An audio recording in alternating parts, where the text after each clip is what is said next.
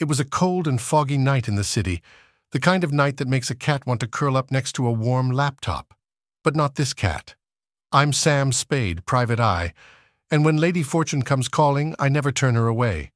The dame's name was Felicia Firminton, and she was a classy tabby who liked the finer things in life gourmet mice, catnip imported from the Orient, and a silk cushion by the fireplace.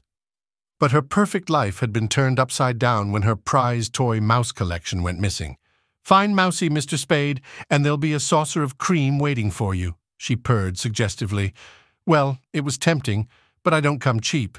It'll cost you an all-you-can-eat buffet at Sardine Sam's, I countered. She agreed. Lady Fortune was smiling on me tonight. I lit up a catnip light and headed to the scene of the crime, a penthouse apartment on the Upper East Side. The place smelled of money and expensive perfume, reminding me of my ex-wife. I try not to dwell on that. Focus on the case, Sam.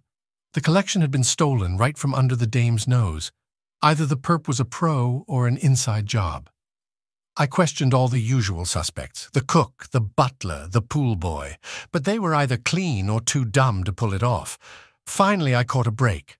A furry paw print on the fridge, too small for Felicia, must be the culprit.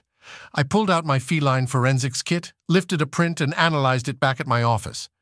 Ran it through my databases until I got a match. Bada bing, I had my perp, a minor league cat burglar named Mitzi Mittens McFurball. Word on the street was she'd do anything for a catnip fix. I swung by her favorite haunt, an illegal nip den downtown called the Cat's Meow, the place was filled with strung-out kitties living on one life or the other. I flashed Mittens' photo, and a skinny Siamese pointed me to the back room. I found Mittens passed out in a pile of stolen goods, cat toys, collar tags, grooming brushes. The dame didn't even try to run when I busted in. She knew she was caught furry-pawed. Give it up, Mittens, I growled. Where are the mouse dolls you nicked from Felicia Firminton? Mittens sighed. Sold them to a fence name as Mr. Biggles. I'm just a patsy. I leaned in close. Maybe if you help get them back, I'll put in a good word with the dame. Could be she'll go easy on you. Mittens spilled the beans on Mr. Biggles's entire operation. This could be the lead I needed to blow the whole catnip racket wide open. But first, recover the dame's property. I found Biggles and his goons playing poker in a warehouse by the docks. These mugs were real fish breaths, covered in fleas and matted fur. I stayed out of sight and listened in for a while. Sure enough, they were bragging about the valuable mouse doll collection they'd just acquired. When the game broke up, I tailed Biggles back to his lair, a rundown pet store that doubled as a front for his criminal enterprise. I watched him open the safe and pull out Felicia's mice, along with piles of cat treats and bags of premium catnip. Just as he set the mice on a shelf, I leapt out, claws extended. Hold it right there, Biggles, I yowled. You're going down for trafficking in stolen squeaky toys. Biggles tried to run, but I pounced on him with lightning fast speed. After a minor tussle involving much hissing and a few minor scratches, he surrendered.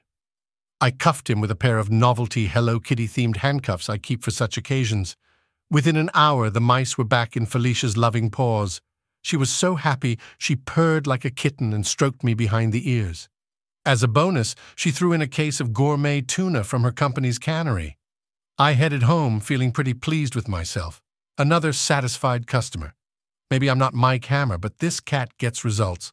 Although I could use a good brushing, I really should take better care of this ratty fur coat of mine. Ah well, tomorrow's another day. Lady Fortune's bound to come knocking again, but first, I think I'll settle in for a nice long nap in my favorite sunny spot.